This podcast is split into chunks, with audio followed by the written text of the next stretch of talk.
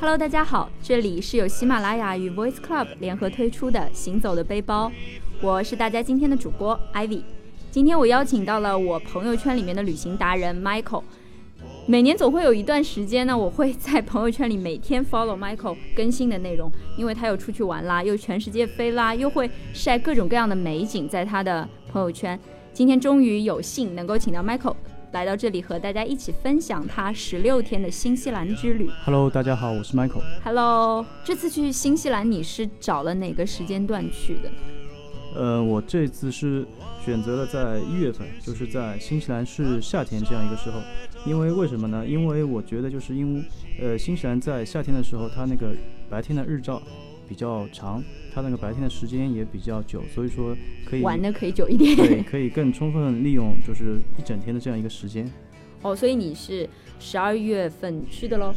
呃，我是十二月三十三十一号最后一天，呃，在飞机上跨年，对对对，在飞飞机上跨年。去了一共来回算算在一起是十六天的时间。对，是在呃是在北岛待了三天，在南岛待了十二天这个样子。其实十六天的假期也挺让人羡慕的。你们是多少人一起去的呢？呃，我们这次是找了四个好朋友一块儿去的。四个人，为什么是四个人呢？呃，因为组团前行。因为大家都知道，四个人是最这样匹配的这样一个人选，因为四个人既可以打牌，又可以 既可以打牌，好像这是个重点。呃 没有最重要是可以打牌。最重要是因为可以。呃，四个人也可以，比如说租车啊，可以比较方便一点，而且又哦大家可以、四个人正好可以 share。对，大家可以 share 一下这个租车的费用，还可以就是住宿啊，大家嗯、呃也可以 share 一下这样。住宿四个人住一起吗？呃，不是，我的意思就是说，标准间，对对对可以两个人两个人。如果是单数就比较麻烦。对对对，嗯，那还是算的很精准的。这一次你去新西兰是自驾游嘛，所以才会有那么那么多的漂亮的美景。那你你觉得你推荐新西兰作为自驾游的地方吗？呃，因为新西兰绝对是一个自驾的天堂，因为为什么呢？因为在新西兰就是它本身的路也比较，就是车比较少嘛，然后它路上的呃就是风景也很漂亮，所以说很适合自驾。所以证证明了它真的是特别适合自驾的一个地方，推荐大家自驾游。呃，对的，因为经过我这次的验证之后，我觉得这个是呃非常正确的一个选择。自驾游，那在车辆方面你有没有什么推荐？嗯、在租车这一块的话，大家可以就是在网上也可以看一些就是比较大的这几个租车的公司，呃，在新西兰也都是有他们的门店。然后另外两个可以，比如说大家可以看一下那个租租车和会租车上面也有租车的这方面的信息，嗯、我觉得也是不错的。嗯，那车型呢？你有没有什么推荐？车型，我个人感觉是在新西兰的话，因为开的时间比较长嘛，还是租一个比较大一点、比较舒适一点的 SUV 比较好，我是这么嗯认为的。所以路段也会就是不是路况非常好的路段也会有嘛？就如果用 SUV 的话，会挺合适的。呃，对的，因为在新西兰就是开车的那个路路途中，也会碰到一些石子路啊，或者是需要你去。呃，就是你的车需要需要越野性能这样一个时候，所以说哦我觉得还是呃比较呃需要就是去租个 SUV 这样子。SUV，那你这次租的是什么？呃，我这一次是这样的，我这我们这次因为在北岛的时间比较短嘛，然后就租了一个稍微小一点的 SUV，呃，租了一个丰田的呃 RAV4，然后在南岛因为我们的时间比较久嘛，大概在十二天，所以我们在南岛租了一个相对来说比较大一点的、比较舒适的是丰田的汉兰达。那整个行程你们都开车的话，大概要开多少公里？呃，我们最后的话也做做了一个测算嘛，然后我们在北岛大概是开了一千五百公里样子，在南岛的话开了三千六百公里，然后总的加起来在四千多公里。哇塞，好远啊！那所以你们四个人都会开车吗？呃，就大家轮换开。对的，因为这次总的那个开车的里就是公里数还是挺长的嘛，所以说我们这次本来就是四个朋友一块去，有三个人是就准备了那个驾照嘛，然后准备过去轮换的自就是开车，这样可以稍微省点体力呃省点体力，对的。那最后呢？最后还是就大家三个人就轮换开了，呃，一个人大概一千多公里这样。没有，最后因为出了点小插曲，因为我其中有一个朋友他的中国的原件的那个驾驶证没有带在身边，所以说呃就是不能够在那边自驾，万一如果被那当地的警察给查到的话，罚起来会很严重的，甚至嗯有坐牢的就是可能性嘛。所以嗯，说我们还是呃比较，因为毕竟在异国他乡嘛，还是想比较安稳一点，还是嗯就是我们两个人开。嗯。那如果是想要偷懒的朋友的话，你可以故意没有带驾照也是可以的，这样就可以一路坐车了。那换国际驾照的话麻烦吗？因为常常有人被问到说自驾游的话，那国际驾照这件事是要重新考还是怎么样？呃，没有，它这个是不是需要国际驾照？就是在国内的驾照也可以用，但是它你需要在国内做一个呃，就是英文的翻译件，就是可以在当地让当地的那些注册的公司，它是需要这个呃，就是这个证件的。嗯，那你们是怎么处理的？呃，我们因为是当时也是听别的呃朋友推荐，就是在网上淘宝上面有办这办理这个的业务，所以说可以自己在淘宝上面办理。某宝网站这应有尽有啊。其实刚刚提到的那个租车，其实因为我自己也有经验查过这个自驾游的事情，所以在某宝网站上其实也会有人可以帮你租车，然后租到的价格也是相对比较便宜的。还有就是开车有一点就是在新西兰应该蛮重要的，因为它是英联邦国家嘛。对的，因为在那个新西兰，它的驾驶规则跟国内是完全不同的。它那边的驾驶是左行右驾，所以说大家如果以后去那边自驾去开车的话，还是要做一些这方面的准备。事先的演练嘛，在家呃，拿个抱枕练一下。对的，就是要呃了解一下他们当地的交通规则，这一点我觉得是非常重要的。嗯，那车比较少的话，其实开的相对慢一点，前面适应一段时间，应该也会比较好上手吧。对的，刚开始的时候可能开开着不是很习惯，因为毕竟是跟国内是相反的。但是，呃，开了久了之后，应该都是可以没什么问题。对的，嗯，好，那大家就是这方面要稍微注意，就是出行安全还是很重要的。那我们下面就言归正传来说一下，就是我们这一趟的旅行。所以你首先是飞到哪里呢？呃，我们是飞到奥克兰，然后我们从奥克兰再再自驾在北岛这样这样开始的一个行程。奥克兰，从上海可以直飞奥克兰是吗？对的，现在从呃国内有很多航班是可以飞奥克兰的，然后上海是有直达的，也可以呃有转机的这这种航线。直达飞机的话，大概要飞多长时间？呃，我这次因为坐的就是直飞的，直飞大概在十二个小时左右。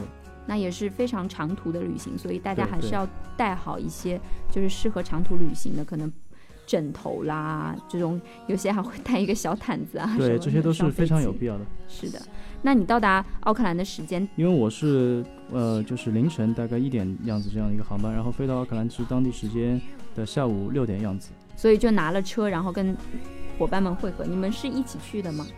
呃，没有，呃，这点是我们也挺搞笑的。我们当时是因为能够找到四个人一块儿去新西兰自驾也挺不容易的，所以说而且那么长的时间，对，，所以说我们就是四个朋友都是在最后才确定下来的，所以说我们四个人的航班都是不一样的。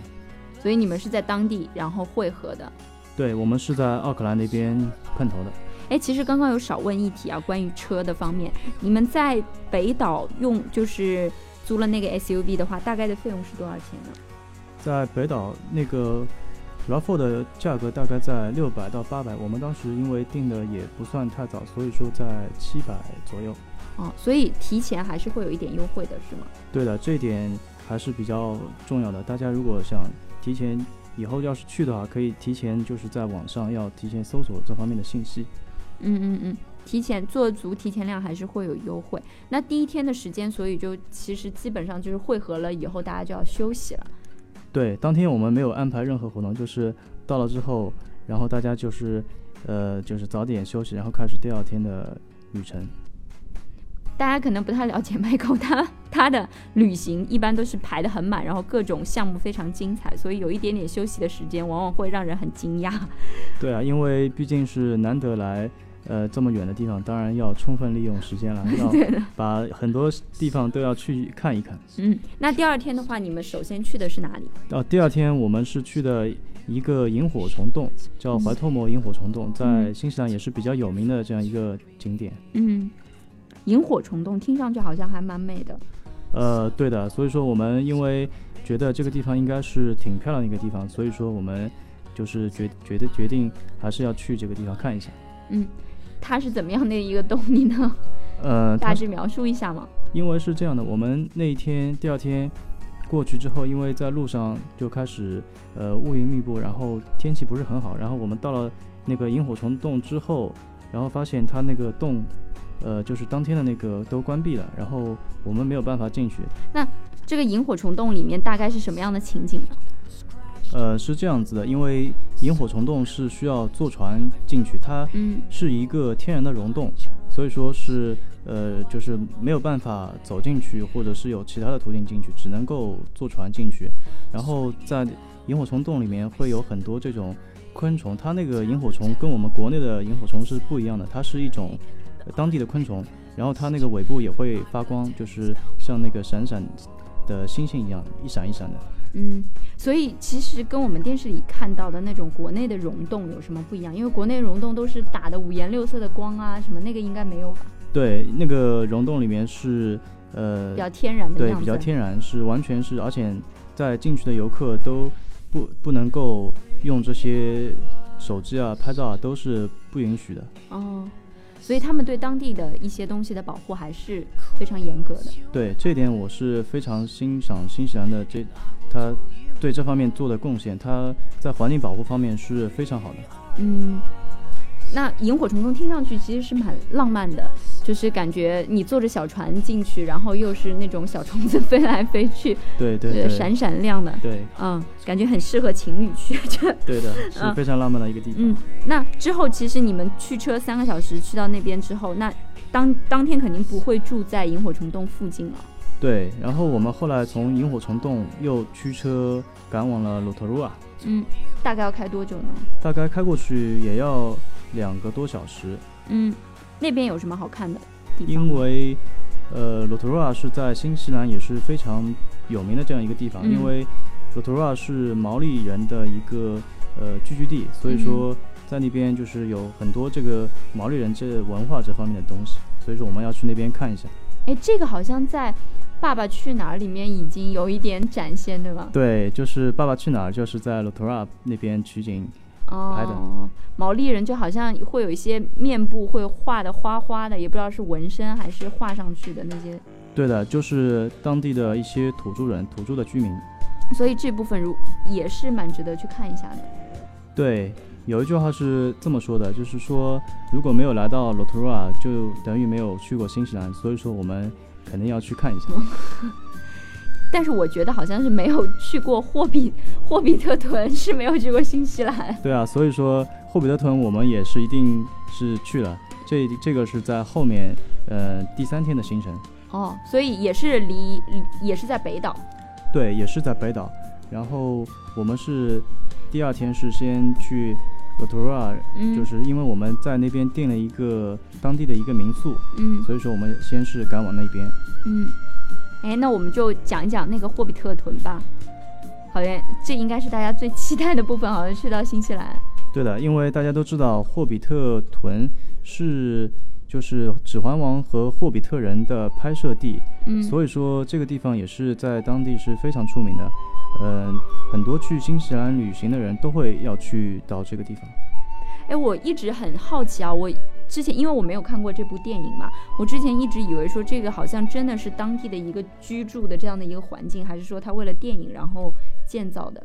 呃，它这个地方是当时拍摄《指环王》的时候是，呃，好莱坞那边的公司出资，然后建造了这样一个场景，嗯，所以说它那边是人为的人为的一个一个这样一个景点，对的。嗯，那你是比较建议说要去到那边之前先要看一下电影，会比较有感触是吗？呃，那是当然，因为你去了那边之后，可以知道，呃，你在电影里面看到的这个地方是谁住的啊，是、对，是谁来过这些这些地方，所以说我觉得还是比较有趣的。嗯，就是我我有看到就是照片里面是圆圆的那种门，对的，因为呃，霍比特人都是精灵族，大家都知道，所以说他那个 大家，都知道，我不知道。他那个房子都是比较矮、比较小，然后他那个门都是圆形的。所以其实它圆圆小小的，正常人也没有办法进去，对，如果是正常人要进去的话，必须得把头给呃就是低下来。对，压得很低才能进去，不然的话头就会撞到这个门框上面。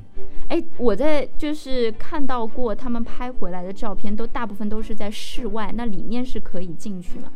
嗯、它是这样的，我们去了，呃，当就是里面去看了一下，然后它那个很多的，呃，就是霍比特人的这个洞啊，都是一些，嗯、可能是做出来这样一个场景，嗯，有很多那些小的是里面是进不去的，然后就是里面的空间就是非常小，只有个别的一两个它里面是，呃，真的有东西。对，拍当时拍电影就是因为有实景，也是在有房间的，所以说，嗯呃，有一些是能够进去的。嗯嗯嗯，了解。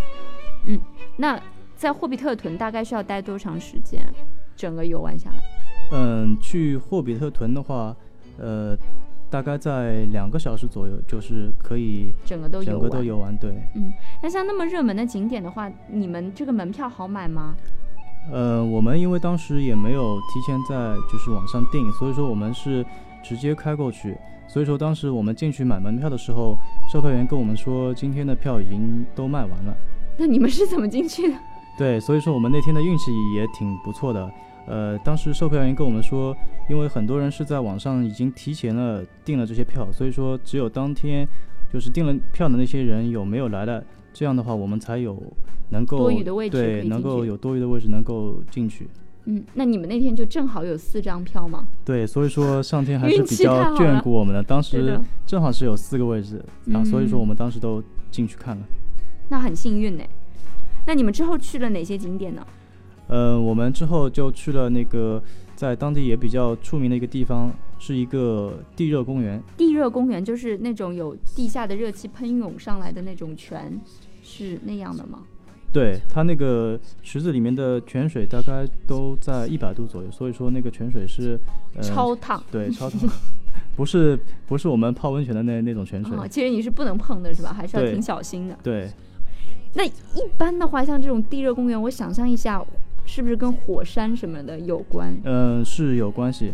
呃，它这个地热公园是，呃，大家都知道黄石公园是非常有名的，它、嗯它这个公园就是跟黄石公园的性质是差不多的，差不多。对，它的道理是差不多的。小黄石公园。对，所以说大家有的人就叫称作这这里为小黄石公园。嗯，真的叫这个名字，好吧？那那跟火山有关，应该会有奇怪的味道吧？呃对，在这个里面，因为是有一股刺鼻的硫磺味，它因为这个里面是，嗯、有一些化学的一些成分在里面，所以说很刺鼻。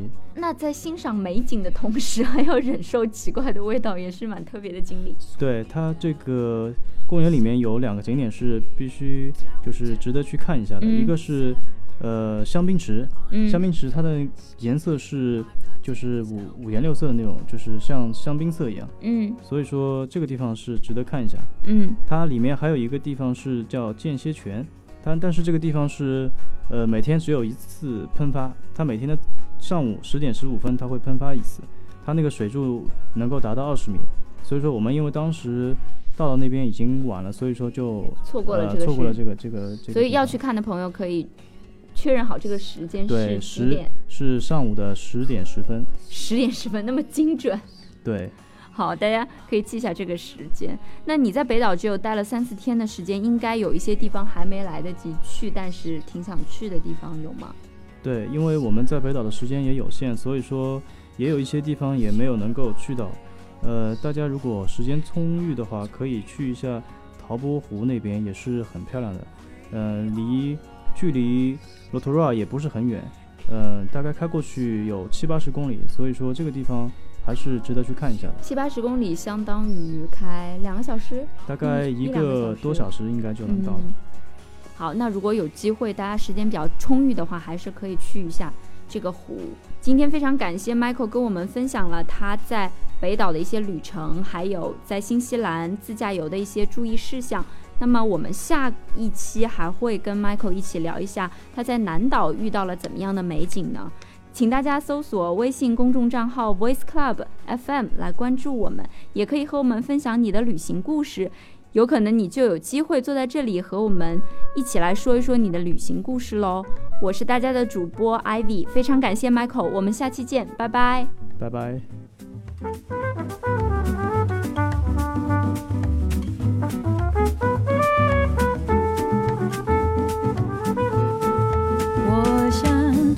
着风，想乘着风，单独去旅行。也许去纽约，或去东京，也许飞到那沙漠大戈壁。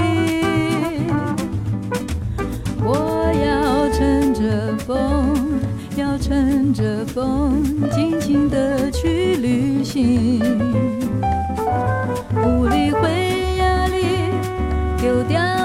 己，也不再苦苦勉强自己。把叫做烦恼的事情锁在抽屉，把叫做爱情的东西留在家里，轻轻松松放任着思绪，享受浪漫冒险的假期。我已乘着风，乘着风，快乐去旅行。呼吸着自由，我找到了久违的